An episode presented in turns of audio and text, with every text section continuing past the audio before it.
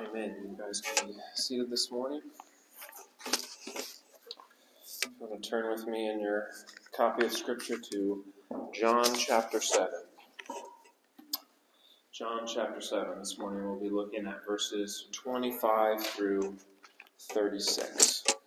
25 through 36. So we've, we've been in John chapter 7 for a, a couple weeks now, and we've seen that it's similar to some of the other chapters that have come before, but at the same time, it's very different. It's similar in that there is there is this feast that's going on. There's a great festival that's happening, just as we saw in John chapter five and in John chapter six. There's discussion with Jesus and the religious leaders about the, of the day about his nature, about his person, and about his work. But what's different about John chapter 7 is there's no sign, there's no miracle, there's no healing of a lame man, there's no miraculous feeding of 5,000 or walking on water. There's only Jesus.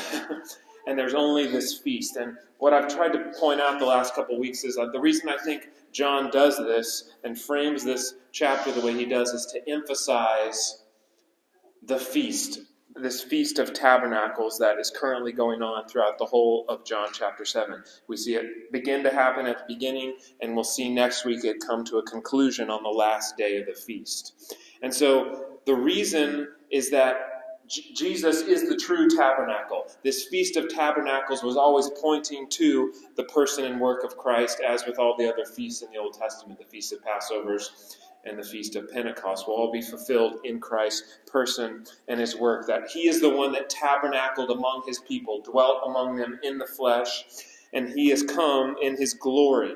And yet his glory is veiled to so many. Veiled to his brothers, as we saw in the first section, veiled to the crowds and the religious leaders of the day. And we'll see it's no different in our passage this morning. And throughout this, Jesus is not going to stop declaring who he is. He's not going to stop declaring his person, who he is, and his work, what he came to do. And as we talked about last week, the people are struggling. They're struggling to see who Jesus really is, as many in our day struggle to see who Jesus truly is. They've, they're only judging by appearances. They're only judging by appearances. They're only looking to the outward external glory. They've missed the true glory of Christ that is veiled to them, but he is still the one that is tabernacled amongst his people. And so, even though there's much confusion about Christ, confusion about who he is, and confusion about where he is from and where he is going, we'll see this morning that Jesus shows us in very clear, simple language, yet profound at the same time, he reveals to the people not only who he is, where he has really come from, and where he is going. And in doing this, Jesus is giving the people the only way that they can have life. He's showing them that he is not only Jesus from Nazareth, but the very and eternal God. He did not just come to live a lavish life on the earth, even as we read in Isaiah 53, but he came to suffer, to die, for the sin of his people, but to ultimately be resurrected and ascended to the right hand of the Father. So, if you want to follow along with me, I'll read our passage this morning. I'll pray for us, and then we'll look at God's Word. This is the word of the Lord. Some of the people of Jerusalem therefore said, Is not this man whom they seek to ki- is not this the man whom they seek to kill? And here he is speaking openly and they say nothing to him. Can it be that, this, that the authorities really know that this is the Christ? But we know where this man comes from. And when the Christ appears, no one will know where he comes from. So Jesus proclaimed as he taught in the temple, You know me, and you know where I come from, but I have not come of my own accord. He who sent me is true, and him you do not know. I know him for I come from him, and he sent me. So they were seeking to arrest him, but no one laid a hand on him, because his hour had not yet come. Yet many of the people believed in him. They said, When the Christ appears, will he do more signs than this man has done? Continuing in verse 32 The Pharisees heard the crowd muttering about him, and the chief priests and the Pharisees sent officers to arrest him. Jesus then said, I will be with you a little longer, and then I am going to him who sent me. You will seek me, and you will not find me. Where I am, you cannot come. The Jews said to one another, Where does this man intend to go that we may not find him? Does he intend to go to the, the diaspora among the Greeks and speak um, and teach the Greeks? What does he mean by saying, You will seek me, and you will not find me, and where I am, you cannot come? Let's pray. Lord, we come before you this morning. We come in great need of your help, Lord. As John writes um, this gospel in very simple, plain language, we find great, profound truths that even the greatest minds cannot comprehend. And so we come this morning, we come to your word humbly. We do not want to come presuming. We do not want to come in arrogance or pride, but we come humbly, Lord, seeking to stand under your word, that you would speak to us this morning, that your infallible word, your revelation to your people, the, the very means by which we can know what salvation is and how we can obtain it, is found here in this gospel and in this passage. And so this morning, we pray that you would open our eyes to see the glory of Christ this morning, and that we would see that we need life this morning. We need life. We don't just need earthly life, not just fleshly life that we have by nature of being born, but we need everlasting, eternal life that can only come through the person and work of Christ. So this morning, help us to look to Christ, to trust in Him, the one who has come not only as the Son of Man, but the very Son of God. We pray these things in your Son's name. Amen. Amen.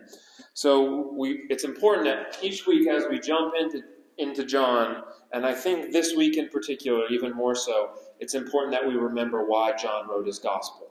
That there's there's kind of confusing language in here. People are asking Jesus where he's from. They're asking him if he's the Christ, where he's going, where he's coming. It's like, what is this about? Why is this important? John tells us why he wrote the gospel. And so, anytime you're going through the scriptures, even not even in John, but anytime you're going through the scriptures, to, to go back to John chapter 20, as he says, I've written these things so that you might believe Jesus is the Christ, the Son of God, and that believing you might have life in his name. And so we can try to remember that as we get into this passage that John wrote this so that you and I might have life this morning that we might have eternal, lasting life by seeing who Christ is and what he came to do. And even though John will use simple language to explain some of these things, Jesus will use simple language to explain these things to the crowds, to the religious leaders. He communicates great, profound truth about who he is, where he is from ultimately, and where he is going. And so hopefully we see that this morning. So if you want to follow along on your outline, we'll look at three things this morning. We'll see firstly this confusion about Christ, this confusion from not only the crowds, but even the religious leaders about who Jesus is, where he has come from, his origins, if we can use that language, and where he is going. And we'll see as we go through the text that Jesus is going to proclaim that he is the one that has come not just from Nazareth, but from the Father, that he is from God because he is God. And lastly, we'll see that he is not only from the Father, but he is the one going to the Father. Uh, in his human nature, he will reign with God forever as the Son of Man. And so, if you want to follow along with me on your outline, you can take take notes if you if you want to do that. So we begin in in verse chapter twenty. In sorry, not verse chapter. That's not a thing. In verse twenty five, we begin at verse twenty five, continuing where we were last week. And so what we saw the last couple weeks is the people are focused on the outward, on the external, right? Jesus' brothers want him to go to the festival. They want him to do a miraculous sign so that people will follow him so he can get this great crowd. Jesus is not concerned with that. We see the crowds and the religious leaders, they are focused on the external, on the earthly, on the outward. And this is not a new theme in John's gospel. If you go back to John chapter 3, Jesus tells Nicodemus, You need to be born again. And Nicodemus says, I can't go back into my mother's womb, right? Nicodemus is focused on the earthly. He tells the woman at the well, the Samaritan woman, I have living water for you to drink. And she says, But you don't even have a bucket. You can't get anything from the well. She's focused on the earthly. We saw the same thing in John chapter 6. Jesus says, I'm the bread of life. And the people say, When are you going to do another miracle? When are you going to feed us again? And so it's not a new theme in John's gospel for people, especially in Jesus' day, to be focused on the outward, on the earthly. And we'll see again and again Christ is going to point them to the true spiritual reality. So in verse 25, we see the same thing. They say, Is this not the man whom they seek to kill? And so we see that the people of Jerusalem are beginning to, to recognize Christ, to see who he is, that it's not only his brothers, it's not only the religious leaders, it's not only the crowds, but even the people of Jerusalem that were gathered for this feast. There's confusion about who Jesus is. They'd failed to see the true glory of Christ. They call him merely a man. They said, Is this not the man whom they seek to kill? kill?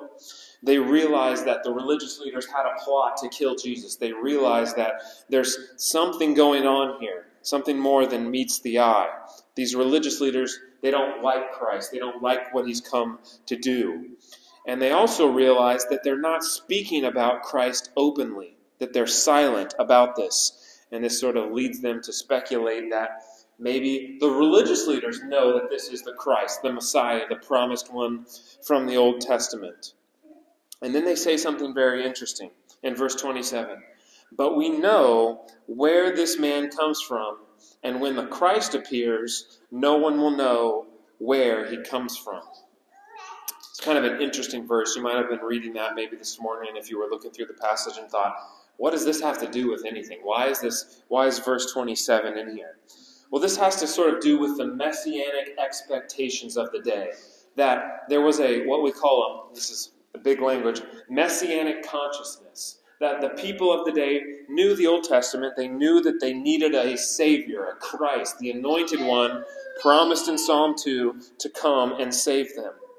But they, they missed the reality of what Christ would do because they had these expectations that were not found in the Scriptures. They were misreading Scripture.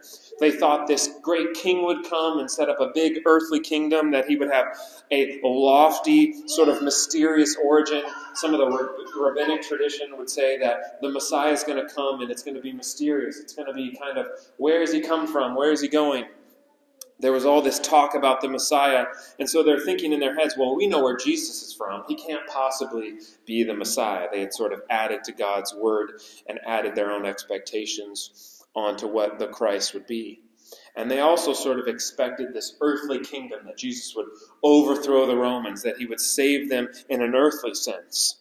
And that's not at all what Jesus came to do in his first coming. And so, once again, the people have judged by appearances. They've not judged with right judgment, they've not discerned the word of God rightly.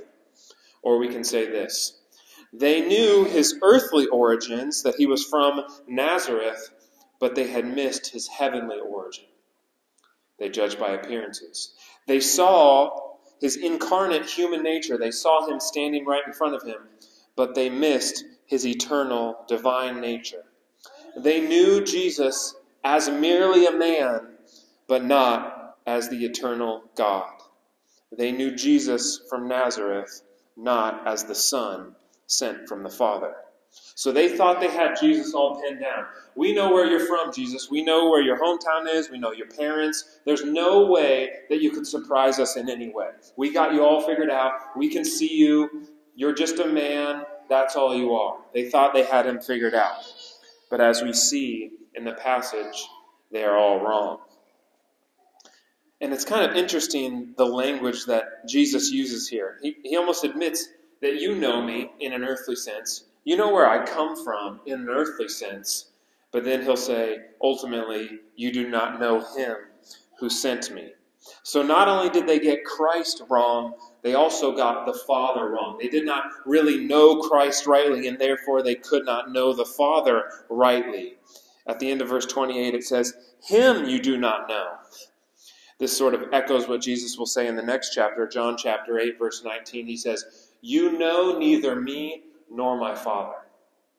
So he's condemning the Jews, and this would have been this would have been astounding for them to hear. As as Orthodox Jews, they they they they Yahweh was their father. He was the one that they looked to. And for them to say, for Jesus to say, You do not know the Father, would have been really condemning to them.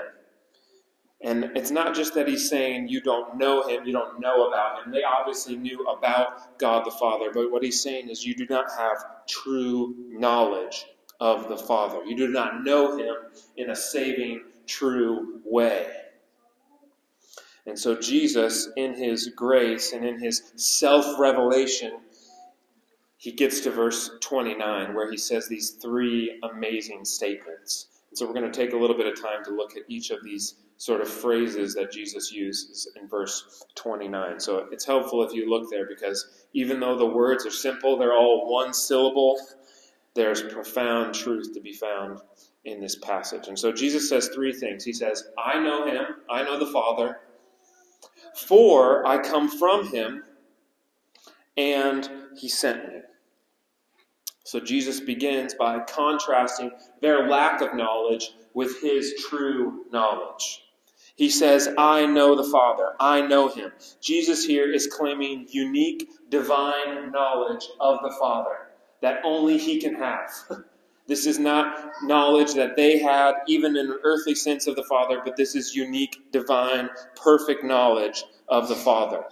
Or as the 17th century, century theologian John Gill said, this is Jesus saying he knew the Father's perfections, his very nature, his mind, and his will. And what's amazing about this, if we if we zoom out at the rest of Scripture, it's very clear, Jesus will say in other places in Matthew, no one knows the Father. No one knows the Father. And Jesus is saying, I know him. This is the unique nature of Christ's knowing of the Father. But the scripture is clear. No one knows the Father. No one can comprehend God. God is what we call incomprehensible. incomprehensible. He cannot be comprehended by any but himself. That's what our confession says in chapter 2. He cannot be comprehended, he cannot be understood by any but himself. Which to us, maybe if we're honest, that's like, really? That seems sort of odd, but I think we can say if God could be comprehended by us, then he wouldn't be God. He wouldn't be all, all powerful, amazing, eternal one. So God cannot be comprehended by any but himself. And yet Jesus says, I know him. I have unique divine knowledge of him. And the answer, the question that we have to ask is how? How does Jesus, as a man standing there in the first century, how does he, how can he claim to have this divine knowledge of God without being a blasphemer? Well, he gives us the answer in the second phrase. In the second phrase, he tells us where he has come from. And he says, For I come from him. So there's all this discussion about where is Jesus from, and, and you know if the if he's really the Messiah, we won't know where he's from. Jesus is confronting that. He's saying, "I've come from the Father. I've come from the Father." That the Son alone knows the Father because he alone is from the Father. That this is when, or rather, who he is from. And we have to take a minute here to sort of dive into this, this small phrase, these five words here, because there is so much truth that's packed into these five verses that we could actually talk about it for many Sundays to come if we wanted to. But let's just take a couple minutes to look at this phrase um, that we see here in John chapter 7. We see here in this phrase, For I come from him, we see a deep, glorious mystery about the triune God we see a deep, glorious mystery about the triune God, Father, Son, and Spirit. Jesus says, The reason I know the Father is because I am from him. Or we can say it like this Jesus here is claiming unique divine knowledge of the Father because he is the unique, eternally begotten Son from the Father. That Jesus here is not claiming to just be from God in the sense that you and I are from God, right? As one um, theologian said, this is from the fourth century, this is Hilary of Poitiers. He says, All things, all created things are from God, right? In a sense, everything is from God. He is the creator of all things. God is the one who created us. and yet none know the Father. None know the Father, as we've said. And so this is not something that you and I can say. We can't say we know the Father and have come from Him in the same way that Jesus is claiming here. This is a unique thing that only the Son of God can claim. And so Jesus here is not talking in earthly, kind of creaturely terms. And He's not even talking about Him coming from the Father in the sense of His incarnation. So he's not talking in a creaturely sense, in a creation sense. He's not even talking in an incarnation sense. What do I mean? The Son did not become the Son at his birth in Bethlehem. That Jesus didn't become the Son in his incarnation. He always was the Son. He always was the Son, the eternally begotten one. And so, if we make this phrase mean that Jesus, when he says, I come from him, meaning the incarnation, if we follow this logically, it doesn't really make any sense. It would be like saying this If this is true, Jesus can only know the Father because he was incarnate, right? Because he says, I know him because for I come from him. So it would be like Jesus saying, The only reason I know the Father is because I was born of the Virgin Mary. That's not true. We believe in the Trinity, the triune God, one God in three persons. And so, how do we understand this language of Jesus, the Son of God, coming from the Father.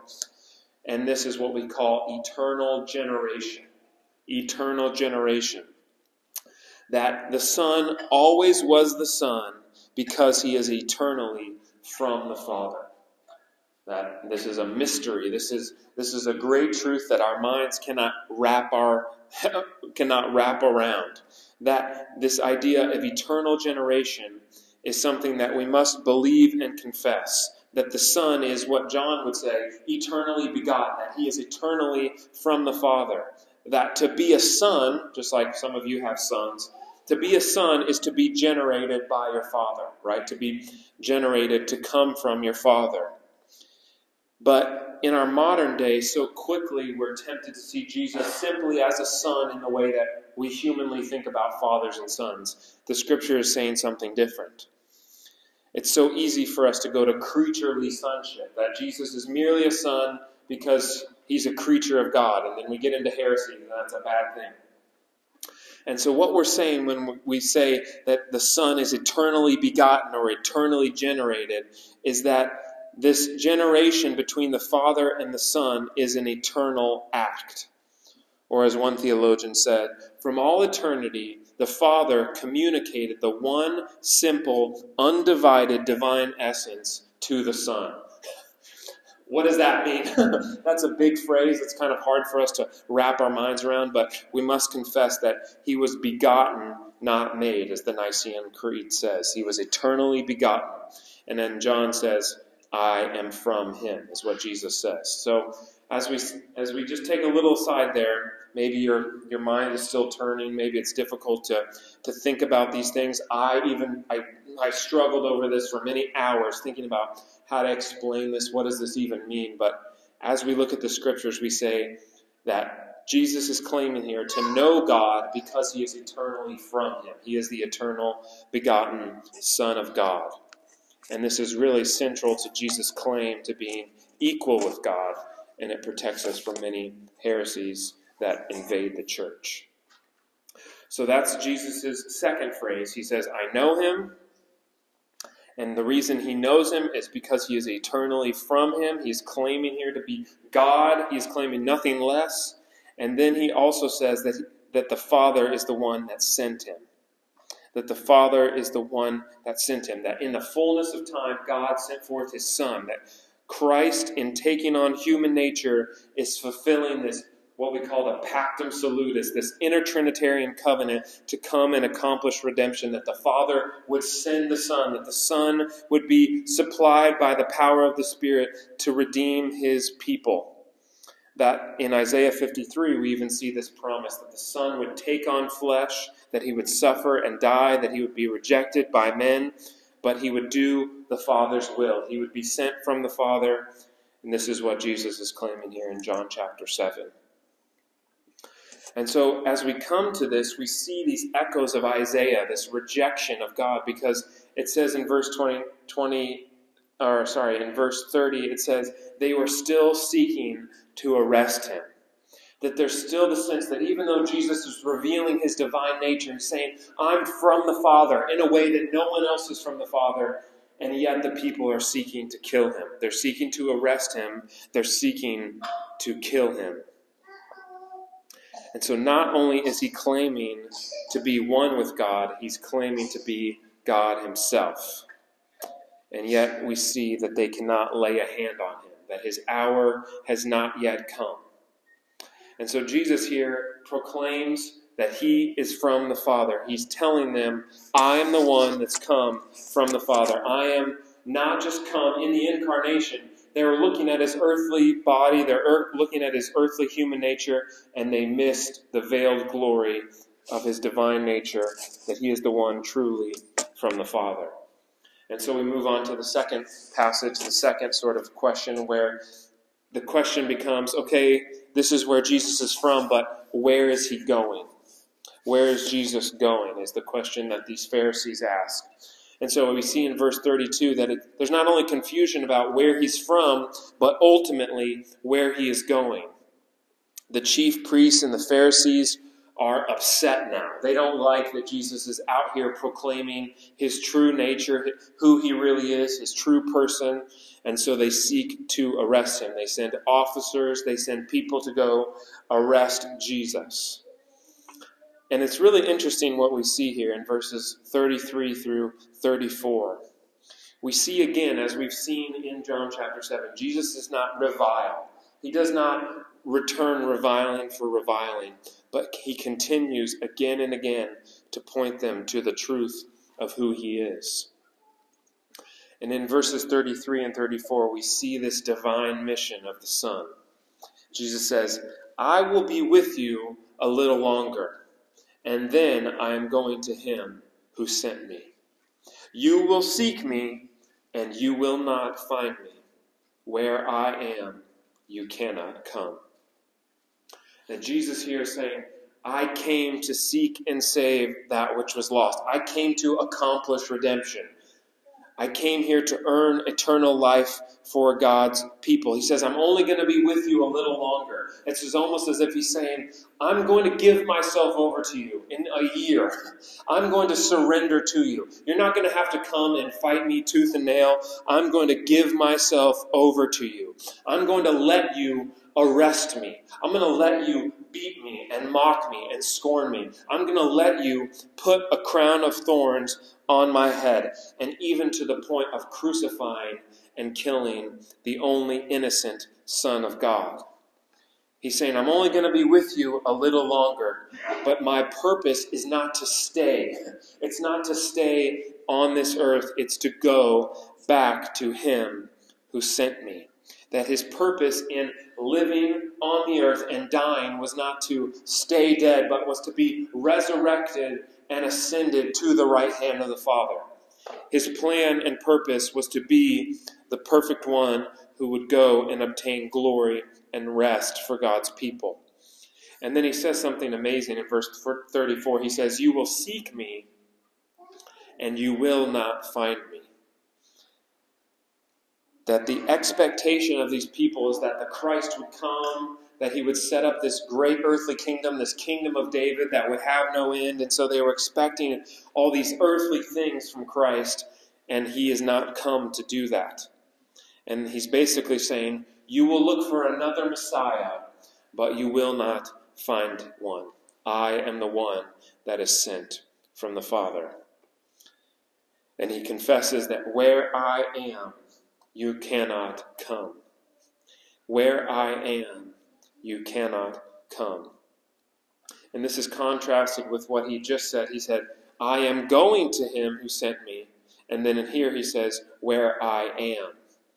And we see this contrast again between Christ's human nature and his divine nature. It's almost as if he's saying, Where I am in my divine nature, I'm in heaven. I'm God. I'm eternal. I, I can't be bound by space or time. You cannot come there. But in my human nature, I will go there. I will go to the right hand of the Father. And as one theologian said, his going was not yet a future thing, or sorry, his going was yet a future thing for his human nature. That he's proclaiming that even though he is currently ruling and reigning in his divine nature, that according to his human nature, he had not yet ascended. And so we see these very interesting verses at the end of our passage in verse 35 and 36. The Jews are confused. We see the confusion continue. They've missed the divine nature of Christ. They've missed his ruling and reigning. They've missed his purpose. They've missed his person and his work. And yet, in this sort of ironic way, in this unintentional way, they prophesy the very mission of what Christ would do. And this happens several times in the scriptures, and this place is no different. The Jews are confused. They think Jesus is saying, Where I am, you cannot come. That he's talking about going to the Greeks. That he's talking about going to the Gentiles. That he's going to go teach them this great gospel, this great mission of the kingdom. And so they're confused about this. And so they think, and again, in an earthly sense, they think Jesus is just going to the Gentiles. He's going to the Greeks. And so they're still confused. But what's kind of prophetic about this is this is exactly what Christ is going to do. He's going to ascend to the right hand of the Father. He's going to pour out his Spirit. And in his heavenly ministry, he's going to build his church that's made up of both Greeks and Jews. And so we see this amazing providence of God that even in the confusion of these Jewish people, we see a prophecy of what God would do through Christ in building his church made up of both Jews and Gentiles. And so as we step back from this passage, as we try to think about these things, there's many heavy, deep, profound things that can be searched in these scriptures. And so how do we get our hands on this? How do we take something away from this? How do we apply this passage? The first thing that we need to do when we come to passages like this, where we're confronted with this great mystery of who God is, this Trinity in unity, this one God in three persons. And, and namely, as we see Christ here in the incarnation, this one person that has both a human and a divine nature, the first thing that we need to do is behold. We need to behold our two natured Redeemer that Christ came not only as the promised Messiah, not only as the one promised in the Old Testament, the suffering servant, but he came as the very eternally begotten Son of God, God of God. That he was no less than God in flesh. That he is two natures, human and divine, joined in one person.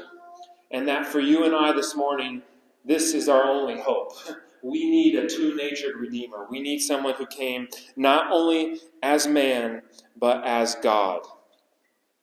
And so we need to understand rightly who Jesus is in his person and in his work. And we saw in this passage, there's confusion. They don't know who Jesus is. They don't know where he's from. They don't know where he's going. And so we see the same thing in our day today.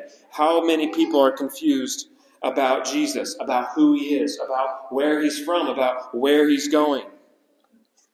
And if we do not understand where Jesus is from, we are in big trouble. We're in big trouble. What does Jesus say?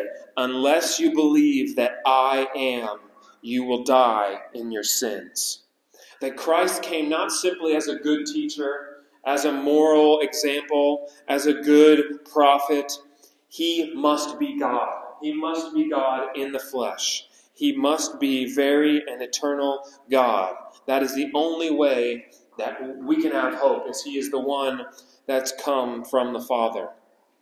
And if we do not understand where Christ was going, if we don't understand His work, His mission, we will not fully understand the gospel and we will not have lasting hope in this life that we need to understand that Christ came not only in the flesh, not only to suffer, not only in his humiliation, but he came to be exalted. He came to be glorified at the right hand of the Father. That yes, he is the suffering servant of Isaiah. He is the one that would be despised and rejected by men, that had no majesty or glory that we should look on him. And yet at the same time, in his resurrection and his ascension and his current session at the right hand of the Father, he is exalted, he's glorified as the King of all kings, the Son of Man, our mediator, our two natured Redeemer. And so this morning, as we try to apply this to ourselves, as we try to look to Christ this morning, for us as Christians, and especially here in Decatur, Illinois, 2,000 years removed from Christ, we should have this longing to be where Christ is. Right? We see here that the people, these Pharisees, they want to be where Christ is, but it's only to mock, kill, and beat him. They want to be where Jesus is at, but it's only to destroy him. But for true followers of Christ, we should long to be where Christ is, to commune with him, to learn from him, and to worship him. And we see this throughout Jesus' earthly ministry that the, the, the, disciples of Christ wanted to be where he was. In the first chapter of John's Gospel, Andrew and, and Simon Peter, they want to be where Jesus is, they want to be where he's at. Even after his resurrection, we see Mary go to him at the tomb and she clings to him. She wants to be where Jesus is at. And yet, what does Jesus say to her? Do not cling to me, for I have not yet ascended that in this amazing picture, it's easy for us in this in this fleshly body, we want fleshly, earthly reality. We want to cling to what's eternal. I mean, we want to cling to what's earthly, to what's outward, to what ex- what is external. And Jesus is telling Mary, I have not yet ascended. I have not yet been glorified. I have not yet gone to the right hand of the Father.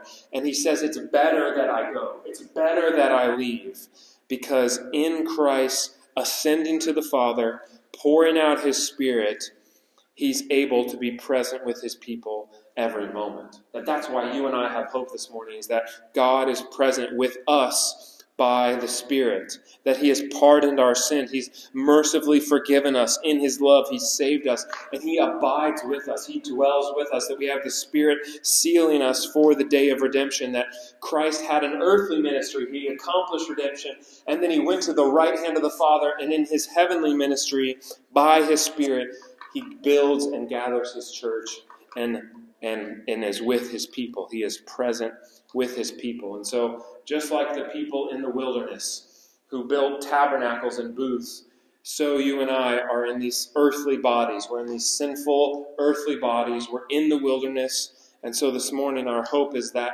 Christ was ascended. He not only came from the Father, but he also went back to the Father, and he is ruling and reigning at the right hand of the Father right now.